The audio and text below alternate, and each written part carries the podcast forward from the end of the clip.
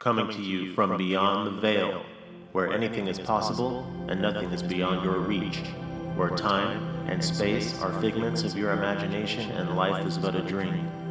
Open your minds, open your hearts, and get ready for a one-way trip into the unknown. This is Messages from the Multiverse with Ian R. Anderson, Certified Hypnotherapist.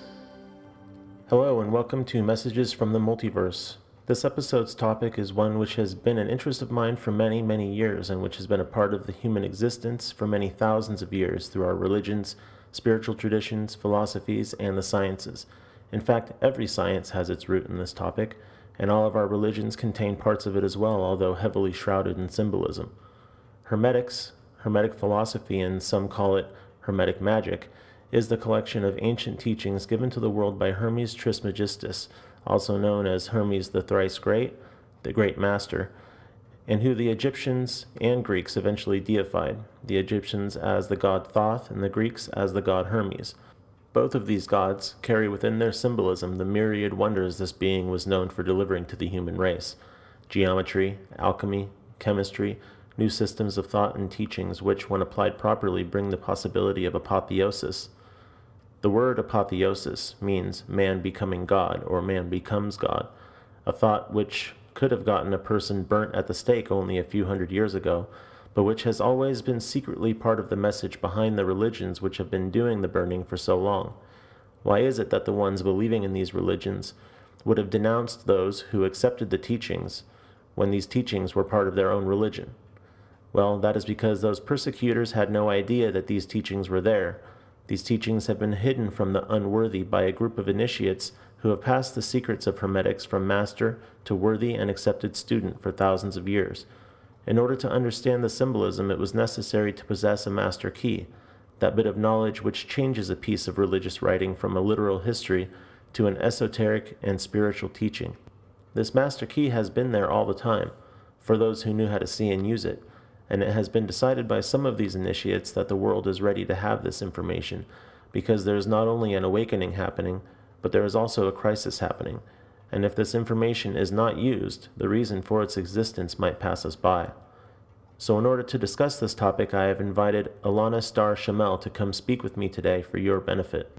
Alanna Starr is a dedicated collective consciousness advocate, certified hypnotherapist, spiritual mentor, hermetist, healer, writer, researcher, and intuitive. Alanna's ability to network and build long-term professional relationships has allowed her to become involved in many projects and organizations that involve raising awareness for conscious change. Her free spirit personality as a native Californian has allowed her to navigate easily the world of publicity, which led her into her current position as a nationwide film crew booking agent at A1 Film Crew, where she provides licensed professionals for the film industry. Alanna graduated with honors from HMI College of Hypnotherapy and is a member of the American Hypnosis Association. She holds specialty certifications in past life regression, handwriting analysis, and emotional freedom technique, or EFT. She is also trained as a red tent facilitator and is consistently practicing numerous energy healing modalities such as angel and ancestral shamanic readings, crystal therapy, and is guided by the gifts of the Holy Spirit. Although she is a busy bee, this Jane of many trades finds her favorite time studying all things metaphysical and esoteric. But when she is not doing that, you can find her on the dance floor enjoying social Latin dancing or singing. She is known in social media by the name Starlana. However, she recently adopted the name the Enlightenista because you're sure to be at least a little enlightened in her presence. So let's get into our conversation with Starlana, the Enlightenista, and see what she has to say about Hermetics. So we're here at Hypnotropia in Encino, California with Alanna Starr-Chamel. Thank you for being here today talking about Hermetics, Hermetic philosophy, and maybe we'll get into alchemy, spiritual alchemy, or we'll see where the conversation takes us. So why don't we start by just hearing your story, how'd you get into Hermetics, and what does it mean to you? All right, well, it's great to be here. Great to work with another fellow hypnotherapist and healer. Actually, I got started into this because I was so interested in behavior and how the mind works. And along my journey, I found that I was constantly being led through synchronicity to different books and different online resources, other people who were spiritually aware, and it was really just a calling that led me to find one word that I found very interesting, that led me to another word, just a bunch of digging and searching, and an inner knowing that made me feel like I was on the right path. And then I came across these laws. First, I came across the universal laws, because there are more than just the Hermetic laws. There are over, probably 100 of them. But these ones I felt are extremely important for hypnotherapists, especially, to use in their practice, to use while they're balancing their own life. And I got into it just because of all those reasons and many more, but they go back in my memory. Okay, so is it fair to say then that this this work affected your life in an extremely enlightening and mind-opening way before you ever started to apply it or try to use it to help anybody else? Absolutely. It helped me because it helped me make sense of why certain things would happen in my life, and it helped me find a balance. And I still struggle sometimes with things, but I definitely have more of a hang on life. I have like this feeling of that everything's going to be okay, and that because of these laws I'm able to understand to take it easy, and that to trust in the universe, that the universe has my back, and that everything's unfolding the way it should for myself and for others, to have more understanding for other people on their journey and more compassion for them. And it definitely helped me, and it still continues to help me with understanding these methods and these principles. Okay, great. So do you think it's something that can help everybody? Is it something that everybody needs to know now?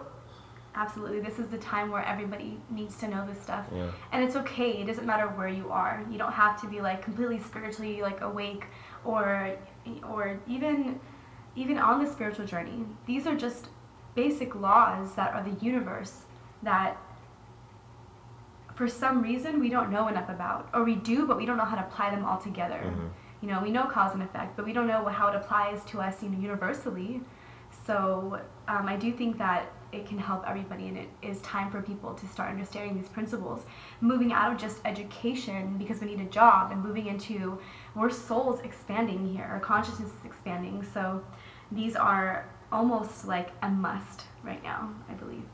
Okay, so as the word implies, universal laws, these are things that are true no matter where you are, who you are, what time you're in, and whether you're male, female, human, non-human. These are universal laws, whether you're a god or a earthworm.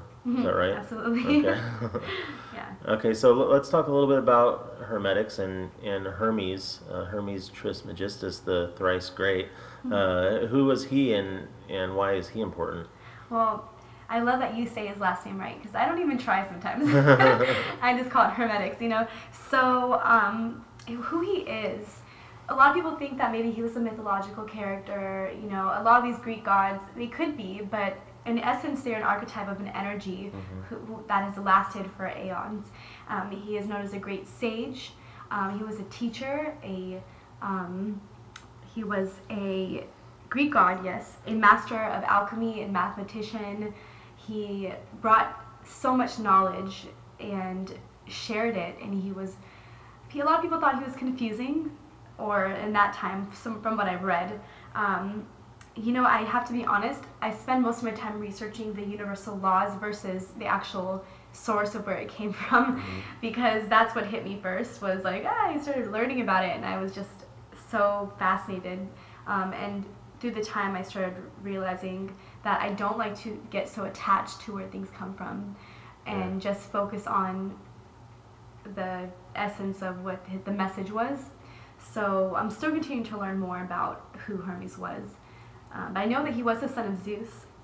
Well, one of the things that you end up learning about him is that we don't really know very much about him. Right. They just kind of pop up out of nowhere. And yeah.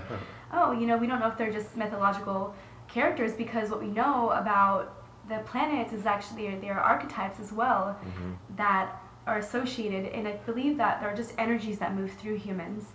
And they either become superhuman, depending on how far advanced they are.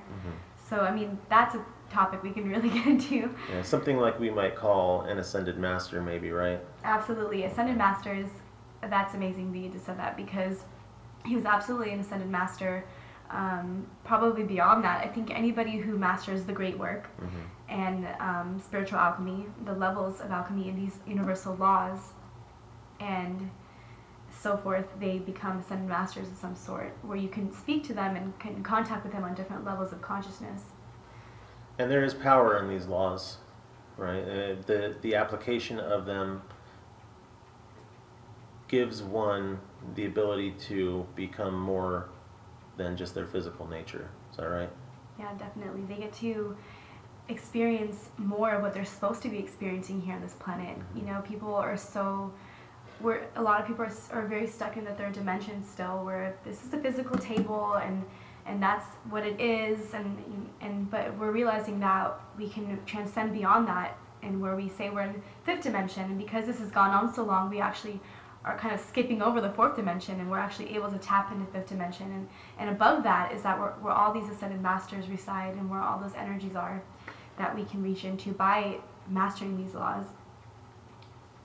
So how do we master the laws?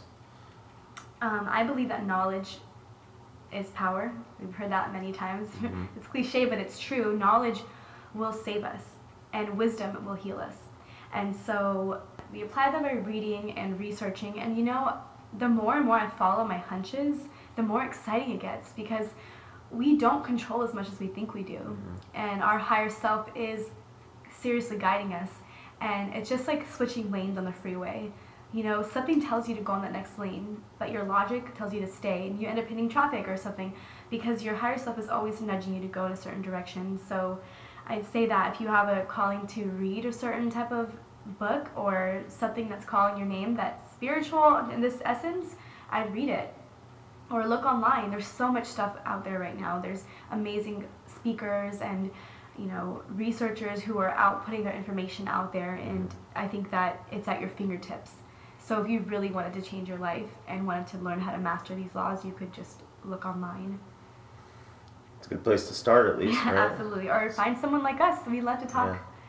So it sounds like what you're saying then is that the beginning, the process of starting the journey into studying, researching hermetics, and applying these laws will activate something in our intuition, will activate our consciousness in new ways that will give us access to different types of guidance and direction in our life?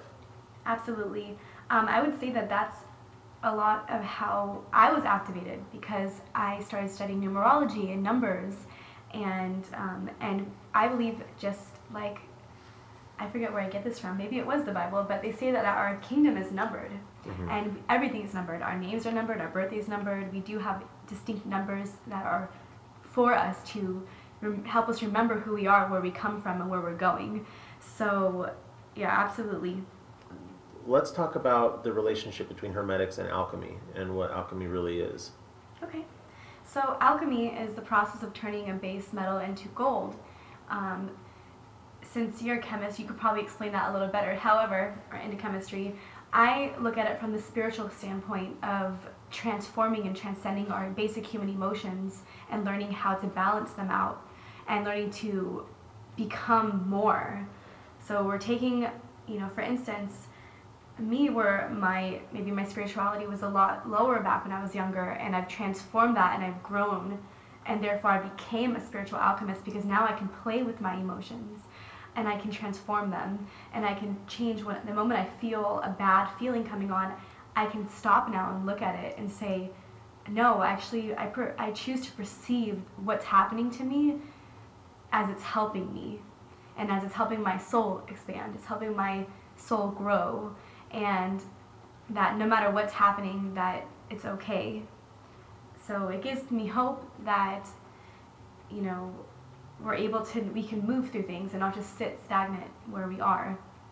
So the process of spiritual alchemy does include understanding these laws, in a sense. So it does tie in together. So it's part of the goal of it is to perfect ourselves, or to move toward a higher state of perfection, maybe? Right. It's basically the knowledge of God, the true knowledge of God. Mm-hmm. This is what it is. It's not man-made laws. The Bible has a lot of amazing stuff in there if you know how to translate it in non-literal terms and look at it for what it really is. Mm-hmm.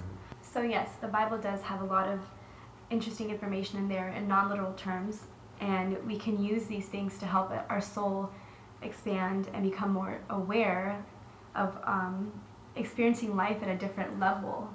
And I think here's a great way to look at it. I'd say that when we try to take things that are meant to be temporary and make them permanent, we create issues. And we are always moving. Like this, that's one of the basics of this whole process, understanding this, is that everything is in motion. Nothing ever stops moving. And so I think that we, over time, we've kind of forgot that we are moving, that we are changing, and that we're always trying to hold on and grasp things.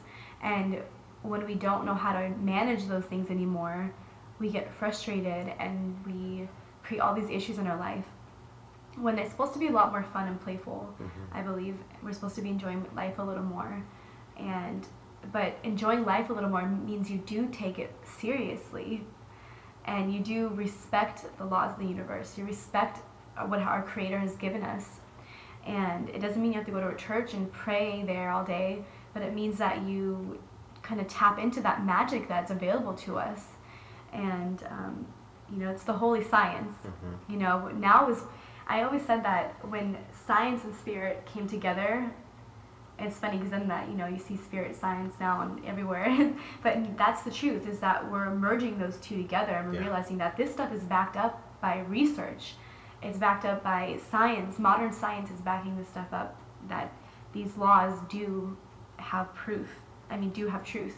Yeah, well, it's always kind of been my belief that those things that we call spiritual and or paranormal or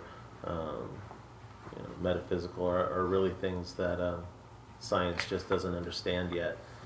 But all of it is really science, because the universe works on laws, and just because we don't understand the laws or we don't understand what's causing it doesn't mean that it's not science. So science and spirituality, we call them different things, but in reality they are the same thing.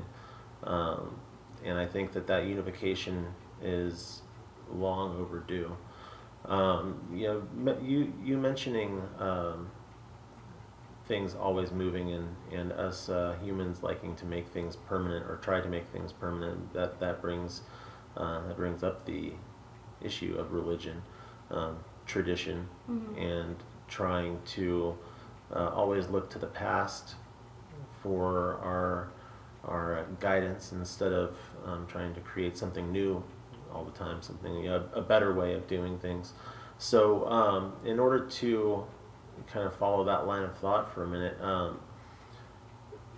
hermetics and these laws, they exist in one form from the ancient world, mm-hmm. and they have been encoded and re-encoded and told and retold in symbolic terms throughout our entire history in our existence on this earth.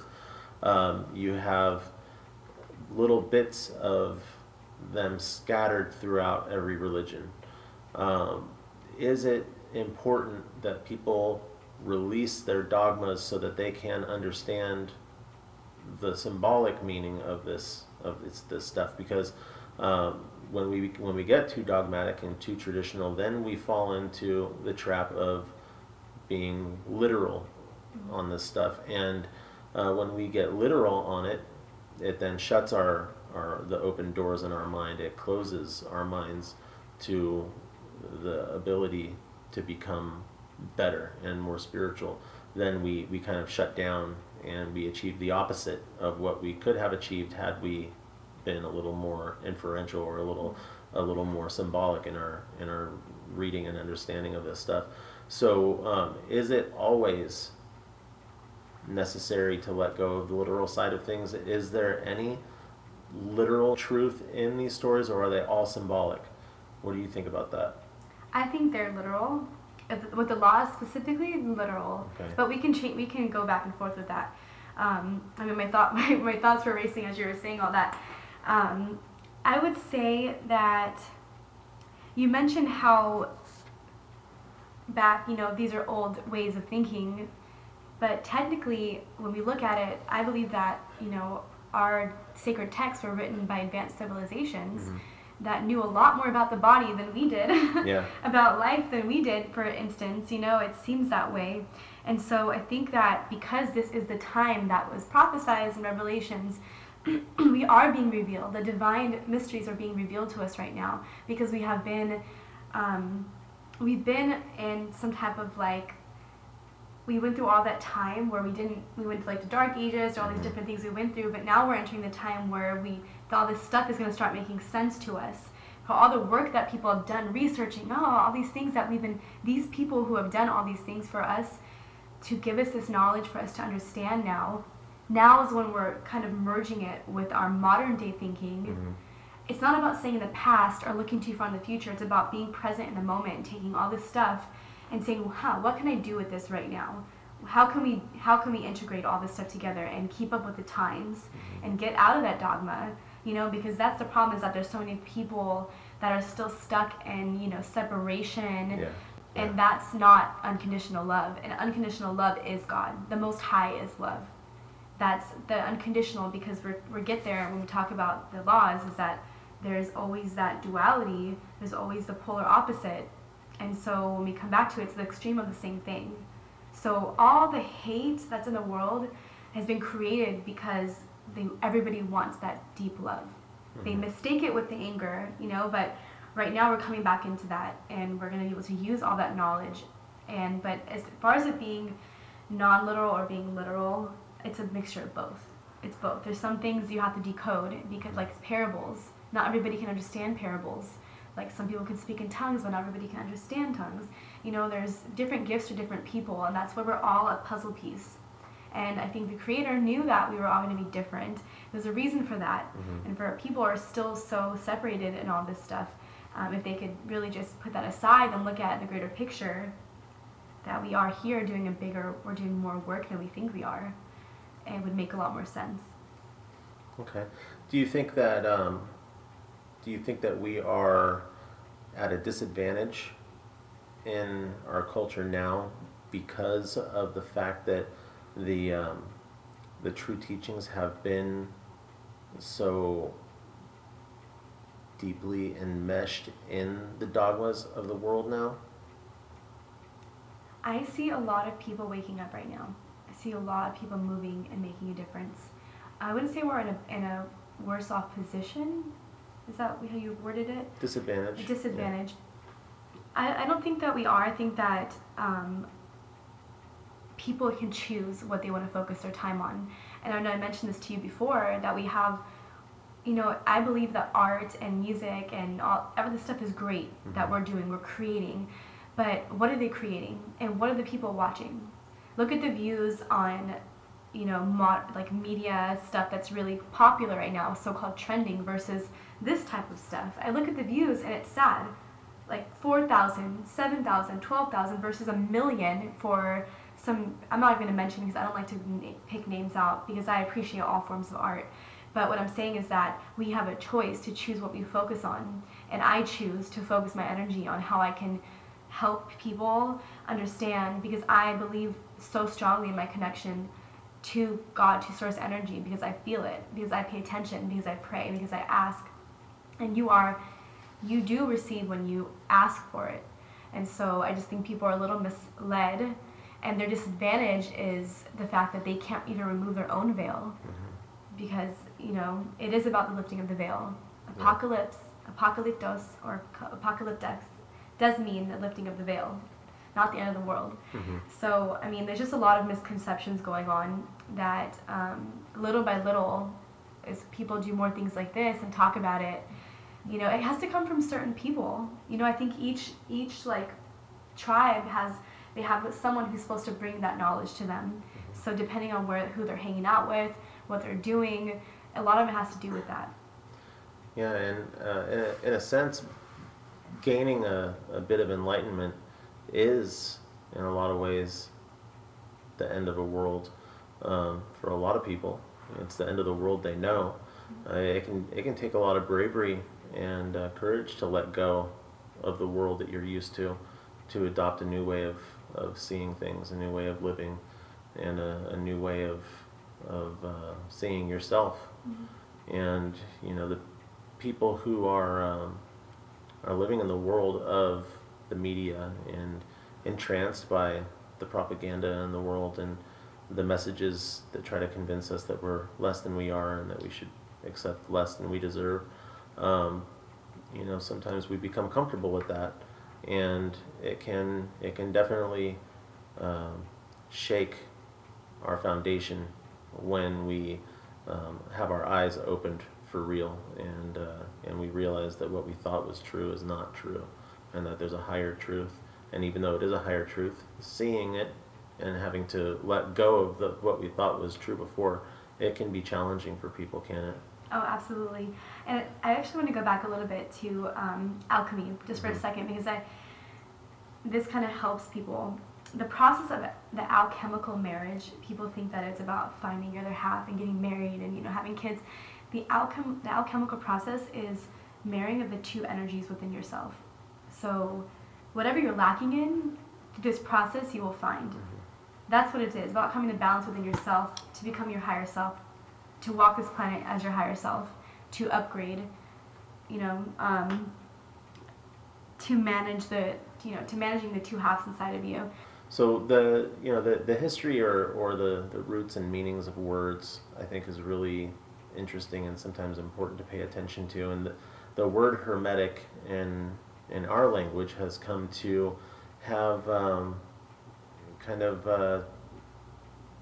several different meanings or undertones of secret, of keeping something secret or hidden, or sealing something away from something else.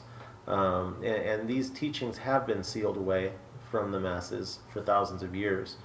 You know, when we hermetically seal a window, we're locking what's inside away from what's outside and keeping two things from mixing.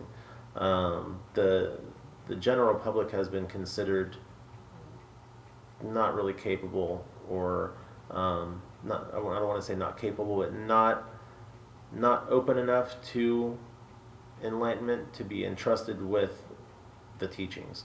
The initiated have been trusted with the teachings because they are the ones who are open to the wisdom, and they have sought it out. They looked for it, they found it, and they were, so to speak, looking for the teacher, and the teacher appeared. So why do you think it is that now is the time that these teachings be unsealed? Because people are realizing their power. They are realizing their power.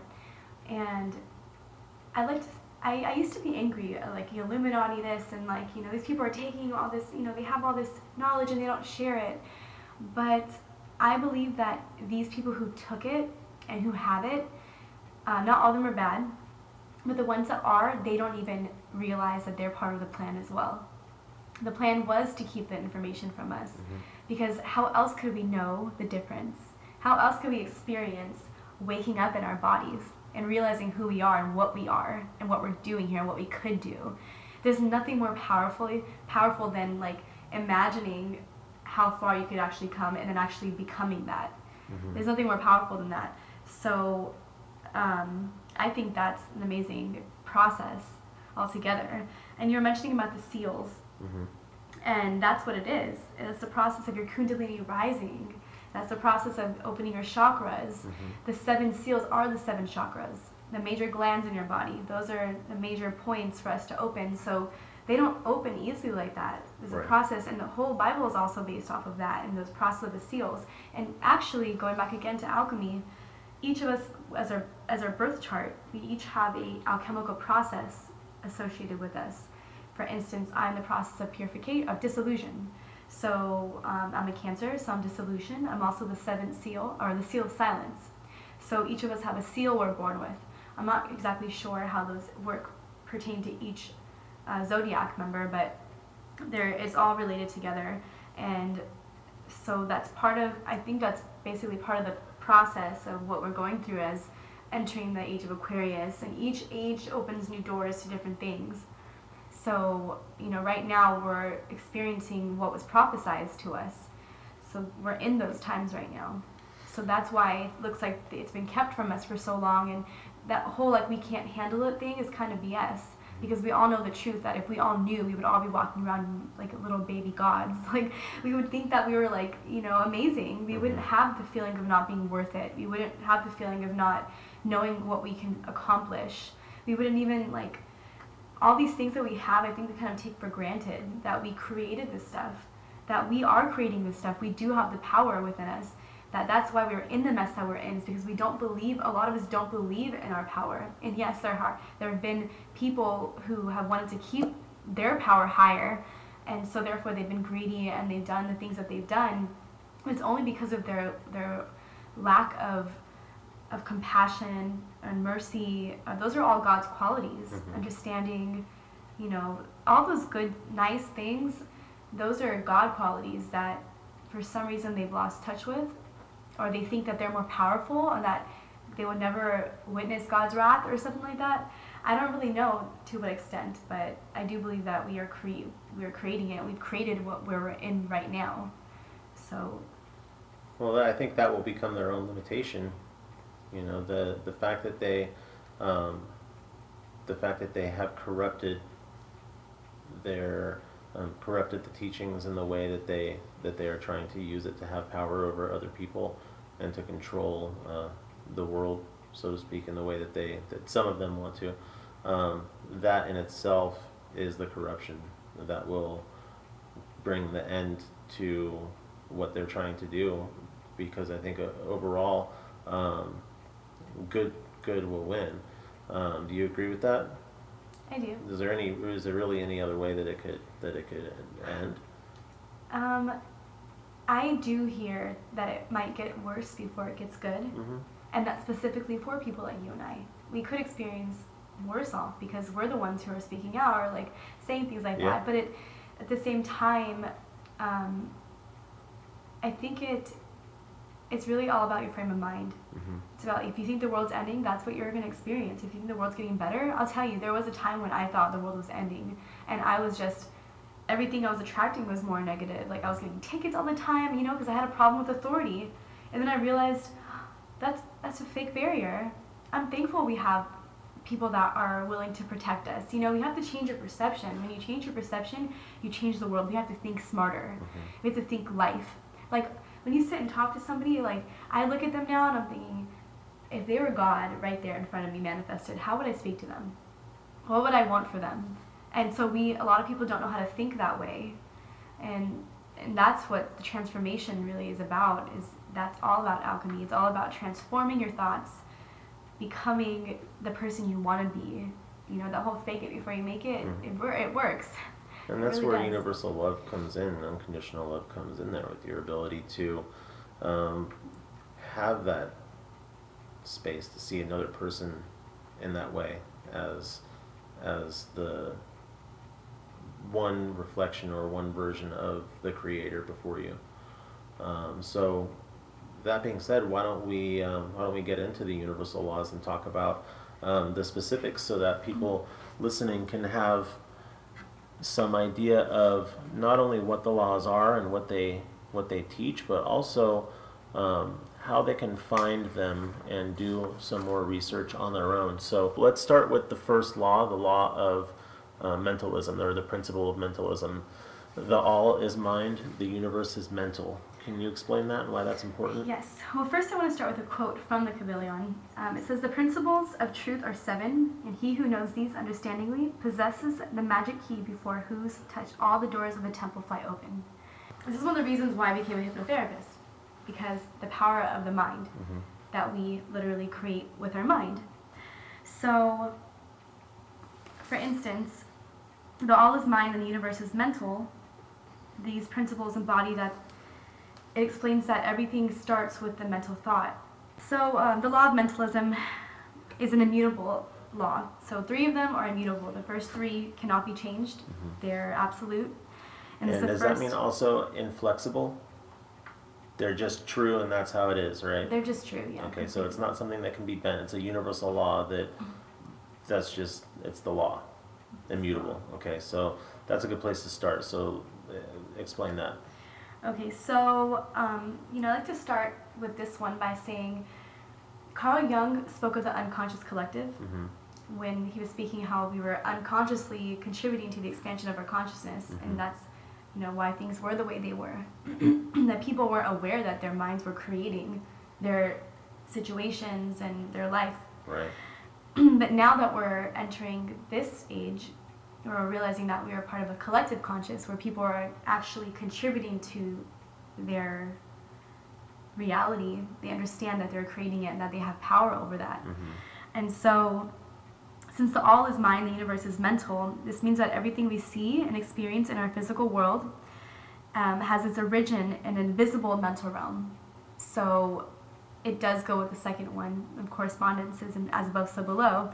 It tells us that there is a single universal consciousness from which all things manifest, which is where the all, which is our higher intelligence, where our source, what we call God, resides. And that all energy and matter at all levels is created by and is subordinate to the omnipresent universal mind. And your mind is part of the universal mind, the same kind, with the only difference being 1 degree. Your reality is manifested of your mind, and this is the true mind. So we all come from a thought. We all come from our non-physical form. We manifested here in a physical body from our mental universe. So that's the gist of the mental law, that the law is, the world is made of the mental first. Okay, good, because what you just said reinforces what I've been reiterating and repeating since the beginning of this podcast, which is that consciousness is the fundamental force in the universe, and that it's really been my understanding that what we call the material universe is not the fundamental plane of reality, but that there's an even more fundamental underlying plane of consciousness which informs and imbues all other layers of reality. So this way of looking at the universe as the principle of mentalism seems to suggest would indicate that even the rocks, the dirt, the water have consciousness. The sun, the stars, the moon, and the planets, and even the emptiness of space is conscious to some degree or another. Would you say that you would agree with that? Yes, absolutely. Okay. I love talking consciousness because everything does have consciousness. And everything, literally each of these laws can correspond with the next one. And it's all really one, isn't it? It's all connected. We use our understanding of these laws to make it easier for us to relate to how things work. But in reality, it's really all one thing, which is why all the laws seem to kind of overlap each other and connect to each other.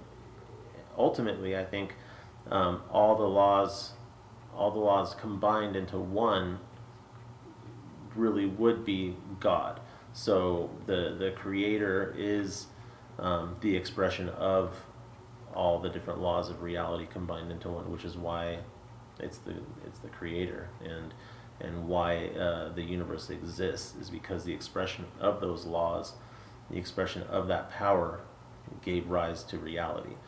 So let's go on to the second one, the principle of correspondence, as above, so below. This is one of my favorites, as below, so above.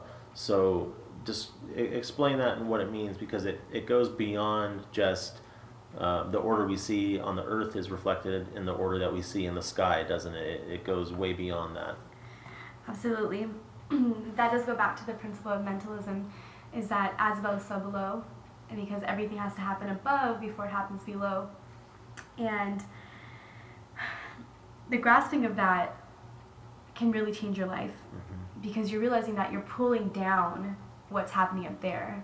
And not everything will come down manifested. It's about what you focus all of your attention on is what comes down. And so this helps us solve an extreme paradox, because the unknown happens first. And understanding this can really, you can't change this law because it's immutable as well, but you can find a way to master it by the law of neutralization, because you learn that you're bringing in, that you can, like, you know, calm that energy and focus on what you really want and bring it down, instead of chaos happening up here and just anything happening in physical reality. So using our consciousness and our energy in the right way can give us some power to decide what reality we create. Is that what you're saying? Absolutely. So then the law also then seems to suggest that the external world and the internal world are reflections of each other as well. As outside, or as without, so within, I guess you could say too. Right. What we focus on within, we can create without. Would you agree with that? Right. Okay, so the mastery of this law, then, it would seem, like the other ones, is has the potential to be a real source of power for an individual creative person. It's like you're mastering the subconscious mind. Mm-hmm. You know, you're mastering building and bringing down. And the subconscious mind and the universe, they interact in that way. That seems to confirm that what goes on inside here also creates what goes on outside here, right? Correct. Okay, so... and there's no separation, since everything in the universe, including you, originates from one source.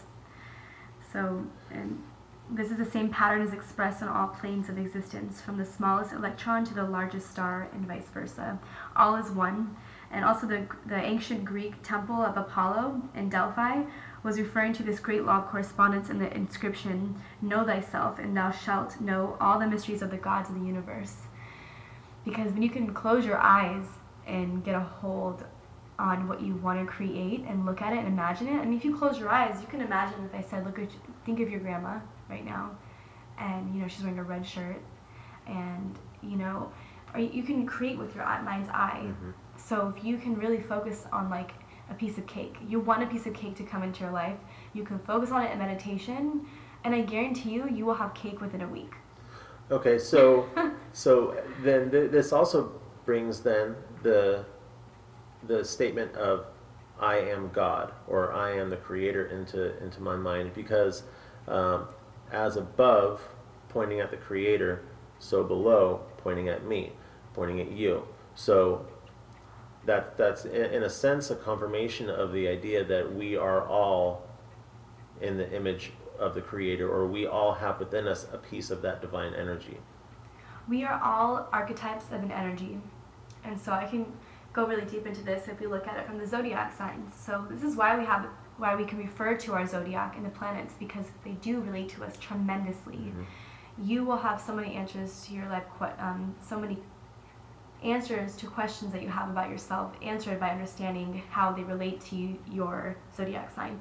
So for instance, as above, I'm a Cancer. I come from the Tropic of Cancer. That's where I was last. That's why I have the feelings, the senses of intuitiveness, a little more emotional.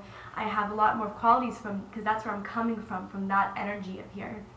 And it comes down here once we, through the process of physical alchemy, into the mother's womb, where I lived until I came out of the womb, and then formed consciousness, and then all this other stuff happened, right? So with them planets, whatever they're going through, their archetypes, their energies, they do affect us. So that does have to do a lot with the as above, so below as well.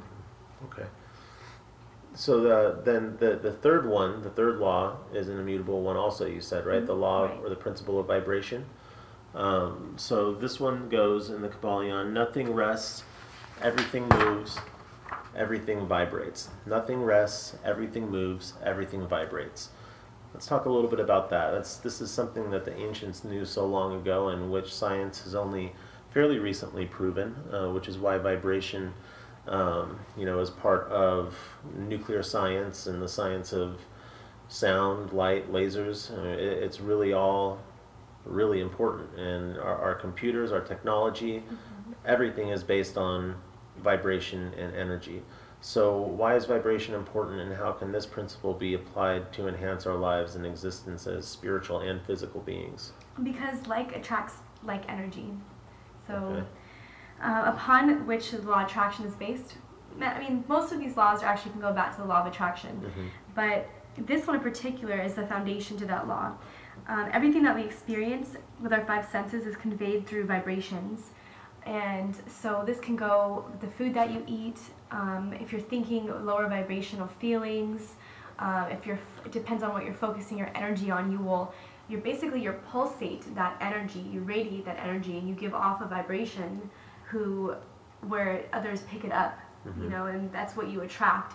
So whether it's like, you know, you're thinking I'm sick, I'm sick, I'm sick, you're vibrating that energy out, you're giving out a vibration, and the energy's picking it, and the universe is picking it up and giving it back to you, because the universe wants nothing but to give you exactly what you want. So whatever vibration you're giving off is what you're going to get back. And so that's why it's important to stop for a little while sometimes and think, what energy am I giving off? And look at what you're attracting. If you've been attracting a lot of bad relationships, you know, not necessarily bad, but all relationships serve a purpose, but if you're not getting what you want over and over again, it's because maybe you haven't stopped to think about the energy you're giving off. Maybe your unconscious beliefs about yourself are giving a vibration that's not in alignment with who you really are. So, you know, science has confirmed that it really does have an effect on your reality. And sometimes wanting something really strongly, that can turn the energy that we're putting out from something that might attract what we want into something that might attract the opposite, right? So how does that work? Can you talk a little bit about that? So focusing too much on what you don't want and attracting that? Yeah, attracting the opposite of what you actually want by focusing on what you don't want. Yeah, because you're especially like if you're, say you want a new car, but you want it so bad and you keep trying and trying and trying, but you don't unconsciously believe that you deserve a new car, so you won't attract that. Or for instance, you have a relationship, somebody you're dating, you met somebody you really like, and they have all the qualities that you want, but you're focusing so much on you're creating this whole thing in your mind of what could possibly come from it, that you're not leaving the universe enough room to give you what you really could have. So sometimes the universe will take that away from you because you haven't learned how to master yourself, how to master relaxing and letting things come to you and receiving. So, for instance, like if you want to be floating, I like Abraham Hicks, she uses the discs, she uses that analogy for it. So you want to be hanging out, you want to be really wealthy, you want to be feeling good, all these things, and so you want to be on this higher disc, but yet you're hanging around and doing things that are at a lower vibrating disc. So you can't get up there until you decide to make the change or release the resistance you have to what you want. Sometimes overdoing it will repel what you really want, especially in relationships. People wonder why it was going so great and then he disappeared or she disappeared. Well, it's because you either unconsciously didn't believe it was possible, or you were thinking the negative things but showing one side of yourself. You know, you're like showing, oh, I like you, but you're unconsciously thinking he doesn't like me or she doesn't like me and all this stuff. So your thoughts have to stay in congruency with what you really want. So we have to be able and willing to let go and surrender at some point and trust completely the universe then, right? Yeah, I believe that's what it is, and your life will get a little bit easier once you can release the resistance you have to what you want, you know, and allow the universe to give to you. Also, another thing too is if you're saying, for instance, I like using relationships for things like this, because if you're saying, I want like a relationship, and you meet somebody and then you put all of your energy on that person, it has to be that person, it has to be that person, it has to be that person, and that person might not be, like, they have their own life, they have their own calling and their own desires, and so while you're out pushing that energy on one particular person, you're making it really hard for Source to squeeze all that through that one little, you know, that one little area, when you could be missing out everywhere else where love could really come through for you, or a job or something. It has to be that one thing, when universe is asking you to make your mind bigger, you know, expand your horizons, and don't put so much pressure on on moving things so fast, in a sense. It can go for relationships, it can go for other things as well. Great point, thank you. Let's move on to the fourth one, and the principle of polarity. Everything is dual, everything has poles. Everything has its pair of opposites. Like and unlike are the same. Opposites are identical in nature, but different in degree. Extremes meet. All truths are but half-truths. All paradoxes may be reconciled. The understanding that opposites are actually the same with varying degrees of intensity or alternate expression between them is something that can be applied to every facet of existence, can it? Absolutely. Mm-hmm. That's my words, absolutely. Yes. Okay, so let's talk about that a little bit then, because the principle of polarity is something that we really all can see everywhere we look, isn't it? Yes. Is there anything, I guess there isn't, the principle is right here, everything is dual, but at the same time, everything is one. That's kind of what this law is saying, isn't it? Everything is dual, but everything is one. It's extremes of the same exact thing. Love and hate, extremes of the same thing. Mm-hmm. Like I said before, everyone was born in pure love, but over time, they learned anger, hatred, but that comes from the basic need and desire for pure love, mm-hmm. to go back to that pure love state. So, I mean, it's all the extremes of the same exact thing. It all is one. It's back to the same. So, in a sense, it's like with hot and cold, since you use that example. Cold is really just a degree of heat, or the lack thereof, or... And really what it comes down to with things like that is vibration. The intensity of vibration is the thing that determines the degree to which you experience one pole or the other. Mm-hmm. So how does this apply in our daily lives, or in our attempt or desire to be more spiritual? Because this helps us find a balance, because this is actually one of the first mutable principle in law, where you can mess with it a little bit by balancing the two, by understanding that it helps you not to stay too stuck to one thing. It helps you be like, it doesn't need to be hate. I can actually go back the other direction. So you can find a balance between the two, is what I'm trying to say. So balance is finding that middle ground. Then the law of polarity, the principle of polarity, is kind of it's something that directs us toward finding the path of balance. Is that what you're saying? Right, and you can transform your thoughts from hate to love and fear to courage by consciously raising your vibrations. And that goes back to the alchemical process of transcending your basic human emotions. So then our thoughts are vibrations. The matter around us, the matter we're made of, is vibration also, and our ability to decide whether we are in one pole or the other depends on which vibration we hold within ourselves. Right. Mm-hmm. Okay, great. And the principle of duality actually may appear to be very real in your life, but it operates only in the physical and the mental realms, not in the spiritual realm where all is one. Okay. It says in the Bhagavad Gita that God is above the opposites. By always placing all the powerful, all-knowing, great spirit of which you are a part of behind your every thought, statement, and action, and by always focusing on the good, even when things appear to be going bad, then in time you will rise above the law of polarity. So that's why this one's mutable, because you can use affirmations such as, all is well, everything I'm experiencing is for my highest good, I'm going in the right direction, although this might look this way, it can actually go this way if I really want it to. It goes back to your vibration and the vibration you're giving off. Okay, great. So it's really, like the previous laws, mastering these principles is what is the real goal of having this knowledge, is to learn how to apply them in our lives. And when we do that, we kind of are able to be creators of our own reality in the most positive way.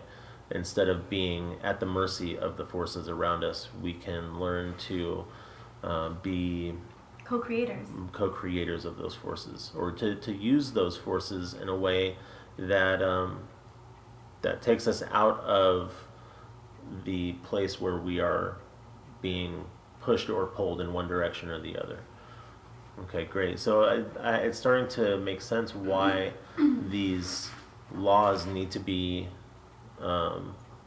released to the world. You know, we live on a planet with over 7 billion people now, and 7 billion people all at the mercy of the forces around them and the forces in the universe. It would create a lot of chaos if we could have 7 billion people all mastering themselves and mastering these principles. We live in a completely different universe, wouldn't we? Right. Okay, so let's talk about the fifth one then, the principle of rhythm. Everything flows out and in.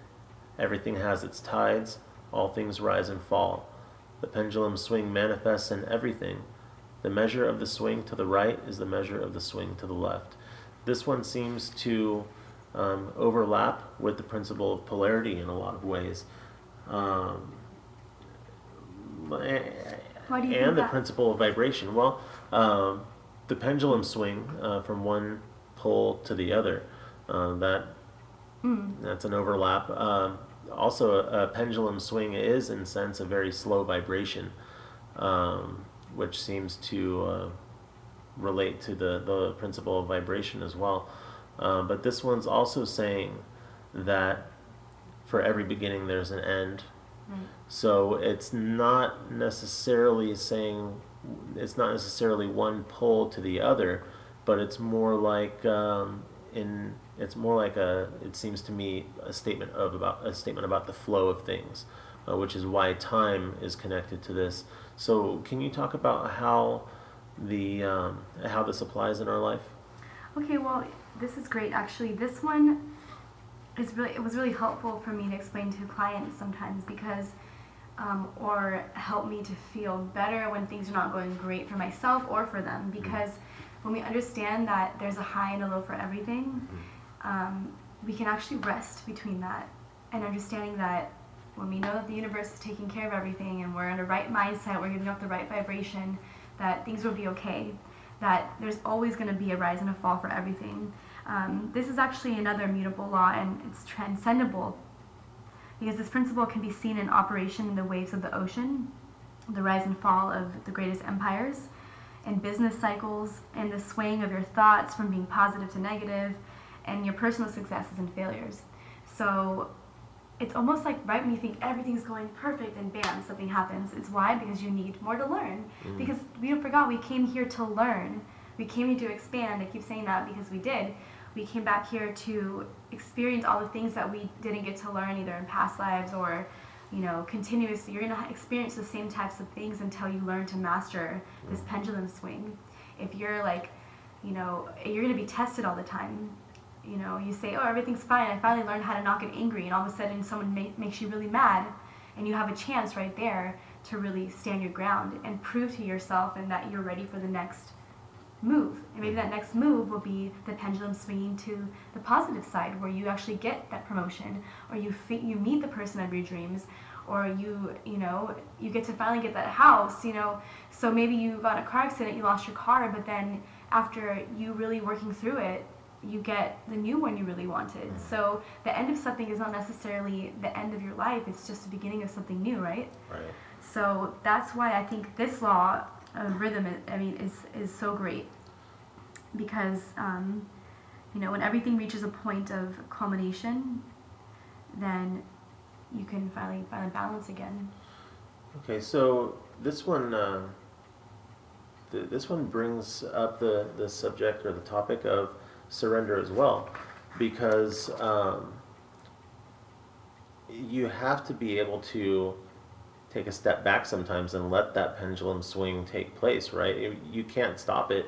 If you try and force it, you're really just going to have more trouble and create more problems for yourself and more resistance, and you might then elongate or stretch out or increase the time that it takes for the pendulum to swing back into the other side. Is that right? Right. You have to hold the momentum. Okay. It's like a momentum you have to hold on to. You have to feel it and then wait for it.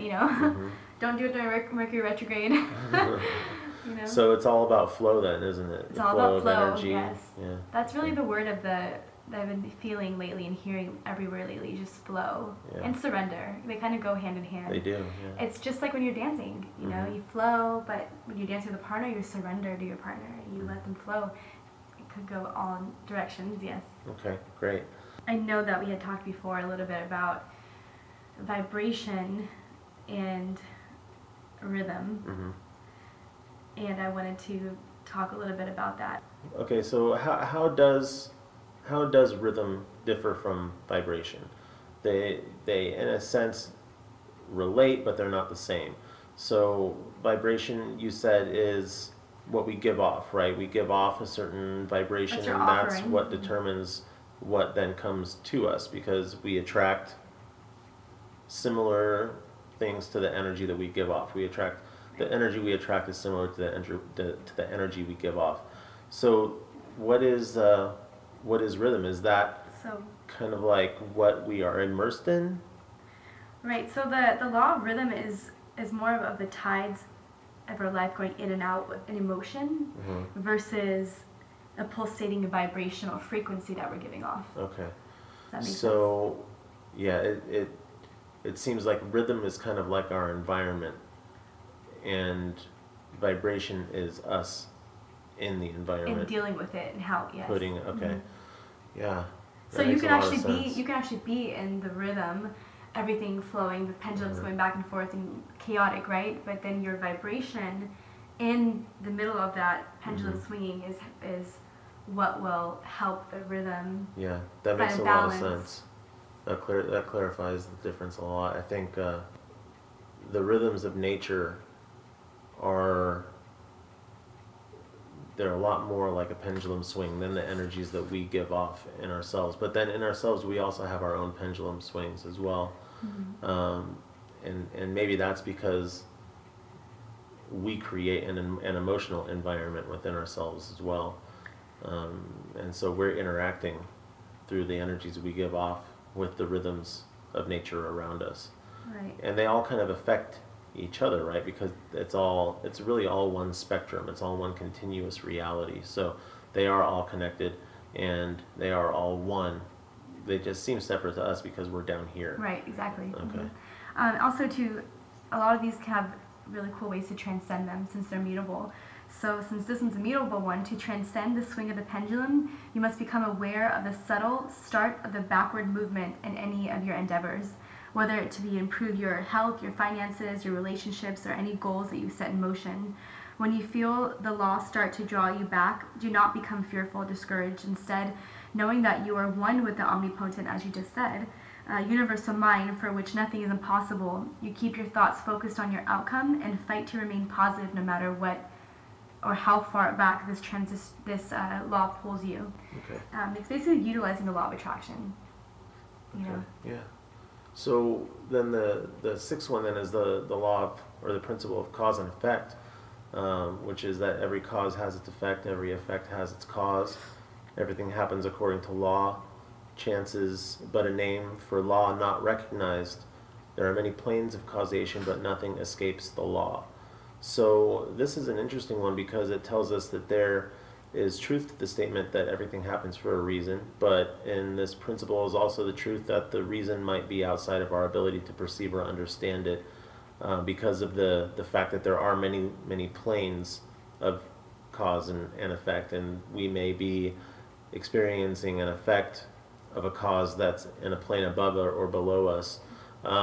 So it also suggests then that if we could master the application of this law, we might become powerful beyond all imagining. Mm-hmm. What do you think about that, and what's most important about the law of cause and effect? You might stop saying, why me, all the time, and just be like, okay, this must have happened because of this. Mm-hmm. Like, you really, this cause and effect really helps you or encourages you to look at your life and saying, am I causing all this stuff here? Mm-hmm. Or am I causing effects on other people's life? Mm-hmm. You know, how can I master my life a little more by looking at what's happening to me? Is it happening to me and I'm crying about it, or am I saying it's happening for me? And I don't know where it came from, but you can learn and figure out maybe where it came from you know, maybe the cause is a spiritual thing, or like a mental thing that you're creating in your mind by the way you think.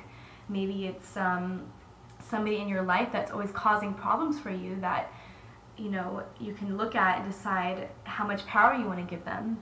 And it helps us to understand how to get a hold on what's happening for us, you know, for us, not to us. Mm-hmm. That we ask for all these things, we create all these things in our life.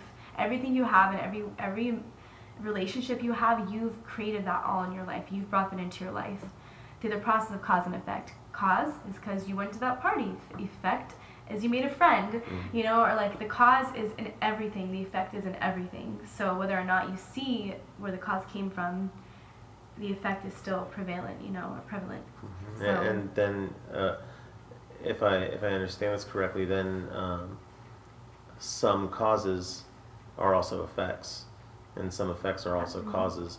It seems like an endless chain, kind of like a chain reaction of one cause leading to an effect, which causes another cause, which then is an effect for another cause, and it just kind of goes on forever. That's why war is just ridiculous to me, because it's like, yeah, and okay, the idea it's never going to end. The idea of creating peace with war, that seems kind of like a paradox in itself. This is something that I think a lot of people struggle with too, because, you know, a lot of people do feel victimized by the world, by the people around them, but you know, we really are not ever victims. We really just are failing to recognize how we create these situations ourselves. Absolutely. Okay. So the universal mind is collectively contributing to creating our physical reality, right? Uh-huh. So one thing I like about this law as well is that every effect that you see in your outside or physical world has a very specific cause, which has its origins in your inner and mental world. And this is the essence of thought power. And every one of your thoughts, words, or actions sets a specific effect in motion, which will come to materialize over time, which goes back to your vibration. Mm-hmm. That's your offering. This is basically your offering, that you have the vibration, okay? So to become the master of your destiny, you must master your mind, for everything in your reality is a mental creation, and know that there's nothing like chance or luck. They are simply terms used by humanity's own ignorance of this law. Okay. So they're thinking, oh, it just happened to me. No, but like think back, like maybe if you wouldn't have taken that job, or you wouldn't have gotten that car, like, and it's not saying that you shouldn't have done those things, but that is the cause of it. So then is karma a misinterpretation of this law, or is karma a result of this law? Depending on how you look at karma. I believe it's a result of this law. Like, for instance, relationships. Sometimes, I like going back to relationships because it's so great.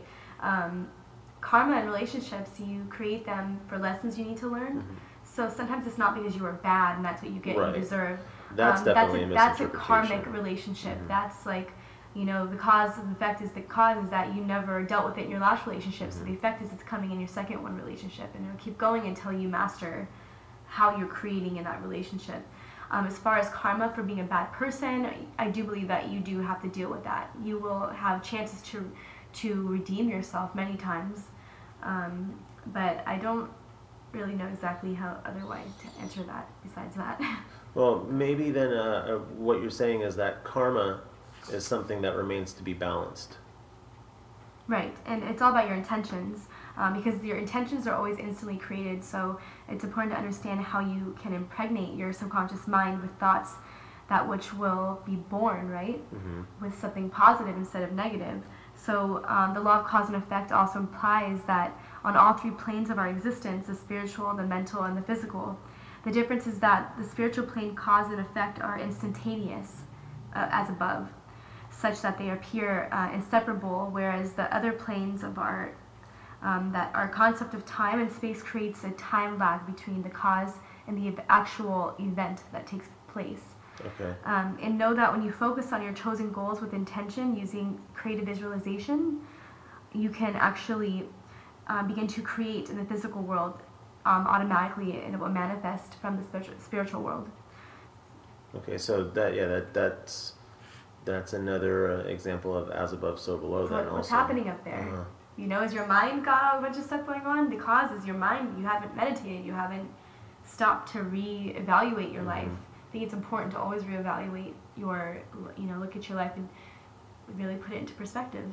Okay, so then let's look at the seventh principle, the principle of gender. Gender is in everything. Everything has its masculine and feminine principles, and gender manifests on all planes. How can understanding the balance or imbalance of gender within us help us to better understand ourselves and our sacred place in the order of things?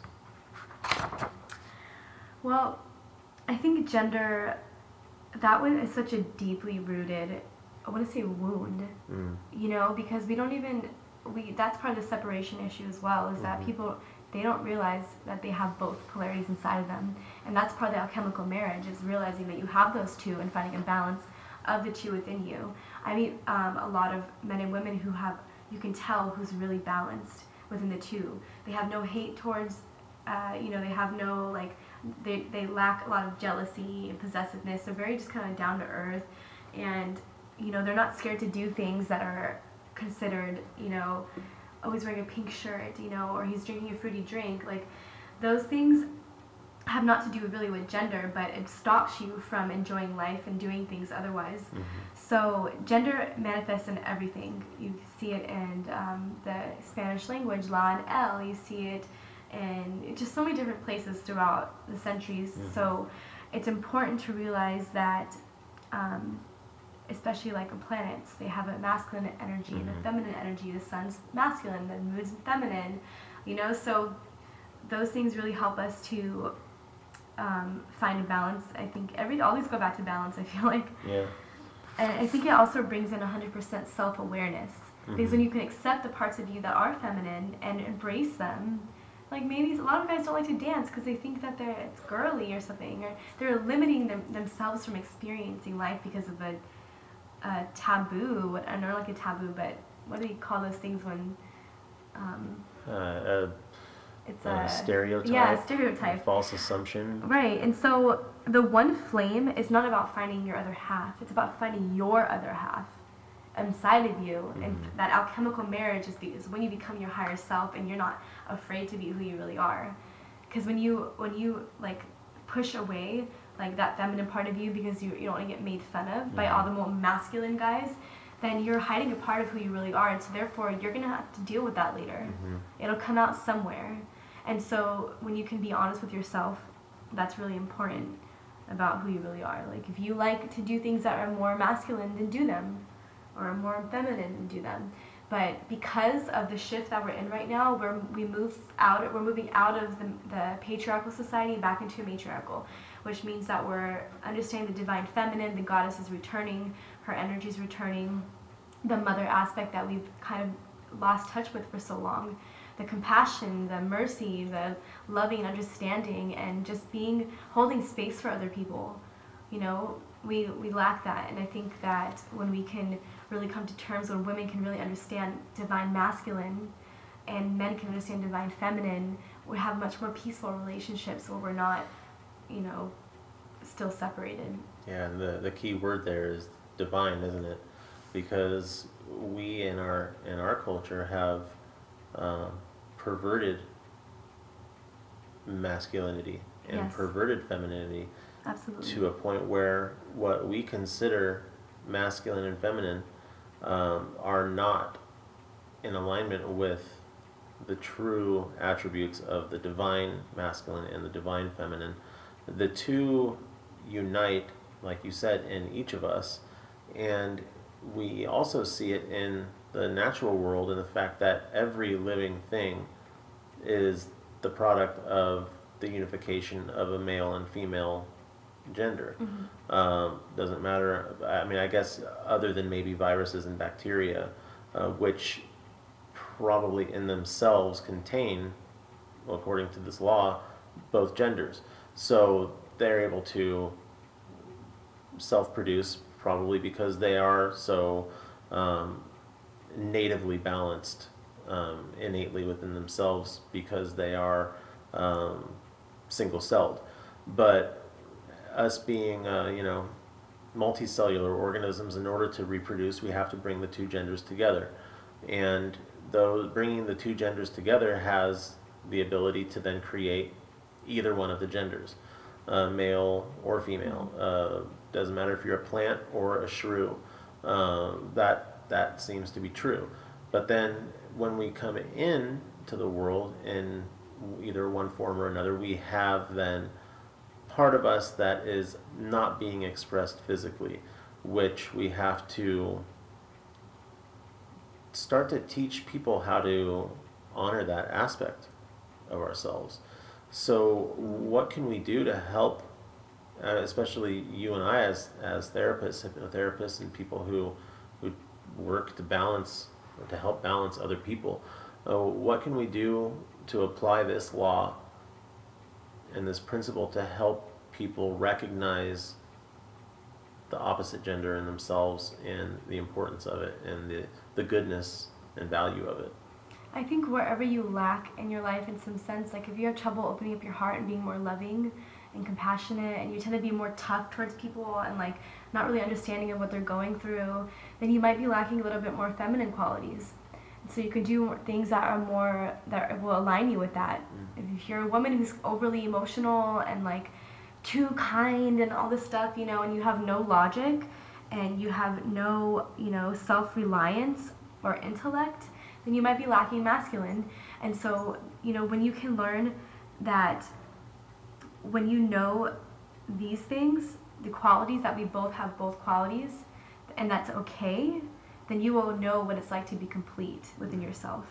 And so I think seeking out to understand the opposite sex is important, and to have understanding of it, that there's a reason why we're different and we both have something great to bring to the table. And it doesn't mean that one's more or less than the other one, it's just that we were created for different things. And, we could get into like deeper meanings of people who are into men who are into men and women who are into women. And I think it just all has to do with the times that we're in, because we're seeing a lot more gay men coming out and being more comfortable in it, is because, well, you could say they might have a little too much feminine energy, but in a sense they don't, it's just, that's a different story. It might be a response to what's going on. To the lack of feminine energy, the fact that that masculinity's been pummeling the planet into, and now it's so strong, it's coming back really strong. And so a lot of these, a lot of people are feeling it, but because people are feeling things and they don't know what they're feeling, they're just acting out what they're feeling. That's, they're more in tune with that self. And this is not a bad thing, it's actually more calming because it's less fighting. And so that's what she has to do, mother, that's what she has to do to get our attention. Which she's going to make extremes, like when we're not paying attention or not listening, then things happen. So, there's many things you can do. You can go dance more. That's a very balanced thing you can do. You can dance, you could embrace your arts. You can start doing things on your own that you would ask other people to do for you, maybe if you're a woman. Take a little bit more of initiative on things. And I think that because before women weren't working, if we go back to the women's suffrage, and I studied lots of women's history. Where the women didn't have the rights to do all these things, but then they got the women's suffrage and they got backed up by the government. And those reasons why that happened is because, they wanted both parents working and paying taxes, and the kids in school, in education systems, and they control their mind and what they're being taught. And so we have to realize that these things happen for a bigger purpose beyond our reasoning of why they happen. But now we have the choice to look at it and decide how masculine we want to be, how much control do we need to have, or can we be a little more playful? I think that I think that men and women also need to start understanding each other more, and that it's not what the magazines say, everyone's different, they have their own thing, they have their own way of doing things. And so, it's just an energy. It's just about how understanding are you of the other person, how willing are you to understand the other person. Okay, so then I think the consistent theme then is balance. That's what we want to aim for in our life, is balance. Balance between male and female, balance in our energies, balance in our emotions, and to find that middle path so that we're not living in one extreme or the other. I think then that really what these laws seem to offer on the larger scale of humanity in the world that we're living in now is an answer to chaos, a solution to the chaos that we might be looking at if we don't get a handle on things. So I know there are some things that you wanted to make sure that you mentioned, and since we are running out of time, I want to hand it over to you to find out what you think is most important about this subject, and what you think is most relevant to the world that we're living in now. Yeah, okay, so yeah, the balance was the common theme, I believe, of all of this. What I really want to make sure people understand is that we can be deliberate creators, and I know this because I practice it in my life every day, and the more and more I interact with the universe and I follow synchronicities and I allow life to be more magical, it becomes more that way. And I like this sheet that I got somewhere. It's called the Virtue Continuum, and it kind of goes back to, you know, the law of vibration and polarity, as well as cause and effect, in a sense. But there's always a deficiency, and there's always an excess of something, right? So it's important to find that balance. For instance, when we have corruption, then we have legalism. Okay, so the middle ground is integrity. Then we have foolishness and judgmentalism. And then we have discernment in the middle of that, and looking at it and deciding how you can react to certain things. And then we have selfishness and enablement. In the middle of that is love. You know, we can take from somebody, or we can enable them to be worse, or we can find a balance and be like, this is what you might need because we love you, because we care about you, being real, being authentic. Then we have disregard and idolatry. In the middle of that is respect. Then we have pride and degrading. And in the middle of that is humility. And we have slothfulness and workaholism. So you can be lazy and do nothing, or you could work too much and not enjoy life, or you can have diligence. And then we have licentiousness and strictness. So for instance, you could be a little bit lazy and not do anything with your God-given gifts that have been given to you, or encourage your children to do so, or your relationships, and just kind of be stagnant. Or you can be too strict, you know, and not let people enjoy their life. In the middle of that, you have temperance. And then we have cowardice and foolhardiness. In the middle of that, we have courage. So what I'm saying is that there's a balance between everything, and that in the middle of everything is God's love. And that's the pure light source energy where we come from, and we all long to go back to that, and that's why we're all fighting, because we all want that, and there is enough of everything to go around. In God's kingdom, there's enough of everything to go around. God sent down everything we need here on this planet before we even knew we were going to be here. We manifested ourselves here on this planet, and we've been doing it over and over again. So it's possible to live in harmony, and it's been promised to us that the kingdom of heaven will be brought down here. And if you could even bring it down here while it's in chaos, and bring the kingdom, because it is within you, and that's what it's really all about, is all of this. The temple doors are your left hemisphere and your right hemisphere of your brain coming together. And the Philosopher's Stone is that pineal gland being cleared away and decalcified, so you can see clearly and understand clearly and listen to God's call, because not everyone will hear it. And so, the question is do you want to be one? Do you want to hear it? Do you want that? Because if you don't, you might be pretty lost. You know, it's time to really, really evaluate your life and think, how can I make life better? And everyone wants a better life, right? Yeah, and I think maybe some people don't know that they want to hear it because they're so trapped by the world and by its misleading kind of snares, like greed and the desire to have power over others, bad information, misinformation, disinformation. It's hard for people to know what they want when their information is not good.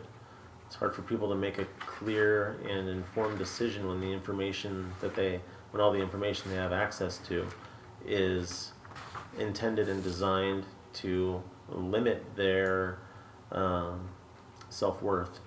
So I think a lot of people don't even really know what they want, and it sounds to me like these principles can, even just when applied a little bit, can help to kind of remove those scales or that veil from in front of our faces, so that we can see things a little more clearly. It's actually really good to take, that's all great, and it's also good to take responsibility of the condition that you're in already, mm-hmm. and realize that you may have started that, you may have created that, and that it's okay where you're at, and that since God's love is unconditional, man's is not mm-hmm. so much, but God's love is, and you think God knows where you're at, like He created you, like whatever God you perceive to be real knows where you're at. It's all seeing, all knowing, omnipotent, omnipresent. It knows exactly what's going on.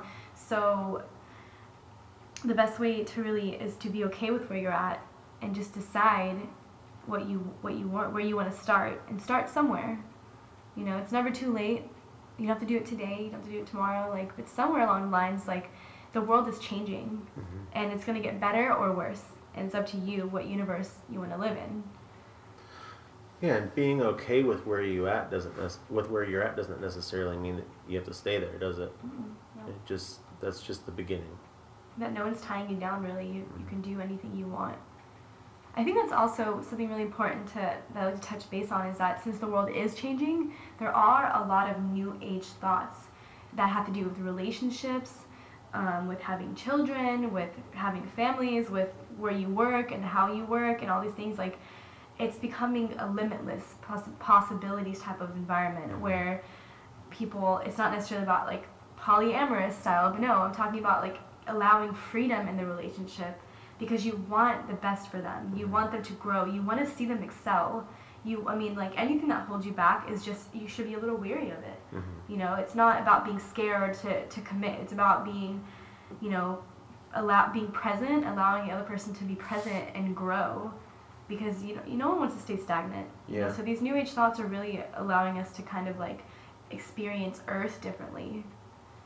So then, would you agree that in order for us to achieve that we have to start embracing the unknown and stop being so afraid of it? Yes. I wanna ask you about Christ consciousness, and just to describe it a little bit and what it means. Okay, so I actually came to consciousness first. Mm-hmm. I started understanding that concept. For some reason, it just came out, it just called out to me, and I started learning about it. And consciousness is understanding the mental universe, that we are contributing to the collective consciousness, that we are all we are creators, we are co-creators in this universe, and we've been doing it for aeons. And however, the part of Christ consciousness is understanding. For instance, Jesus Christ, right? So I never really I wasn't able to read the Bible for a long time. I was it was too wordy.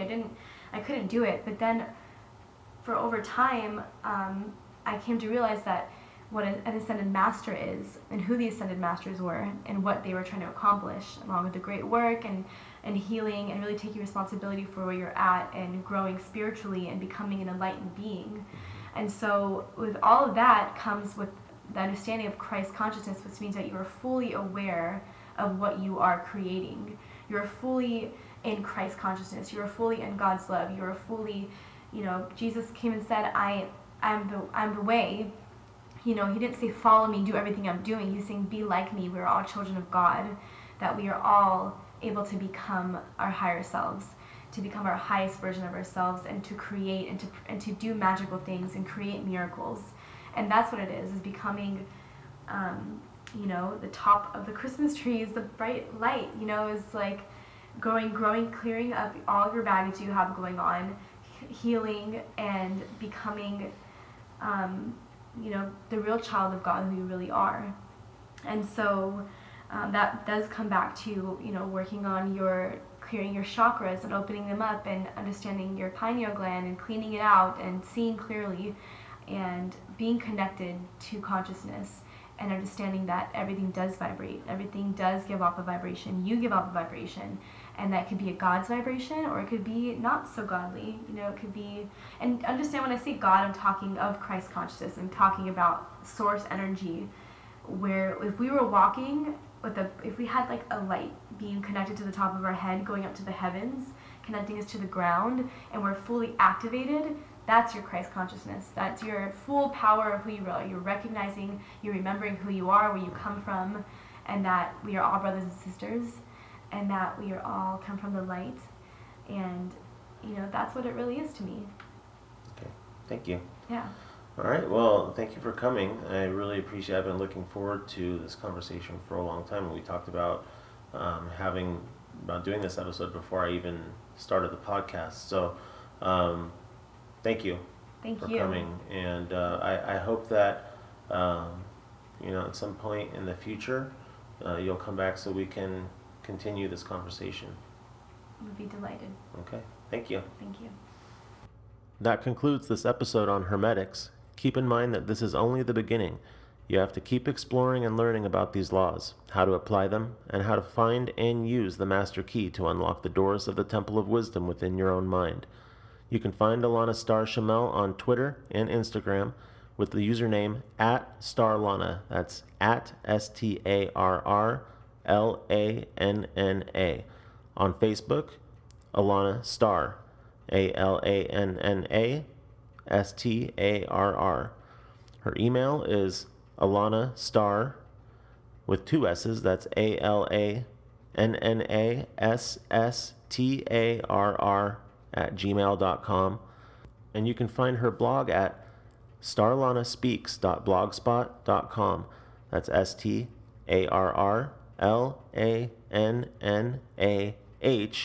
StarLannaSpeaks starlanaspeaks.blogspot.com. I want to thank you all for joining us here and supporting the show. If you think you or someone you know would make a great guest for Messages from the Multiverse, please contact us at messagesfromthemultiverse@gmail.com. If you wish to contact me directly regarding my hypnotherapy or shamanic practice, educational presentations and workshops, or speaking engagements, you can email me at ian@hypnotropia.com. That's IAN@HYPNOTROPIA.com. You can also learn more about me, this podcast, and Hypnotropia by visiting the website www.hypnotropia.com.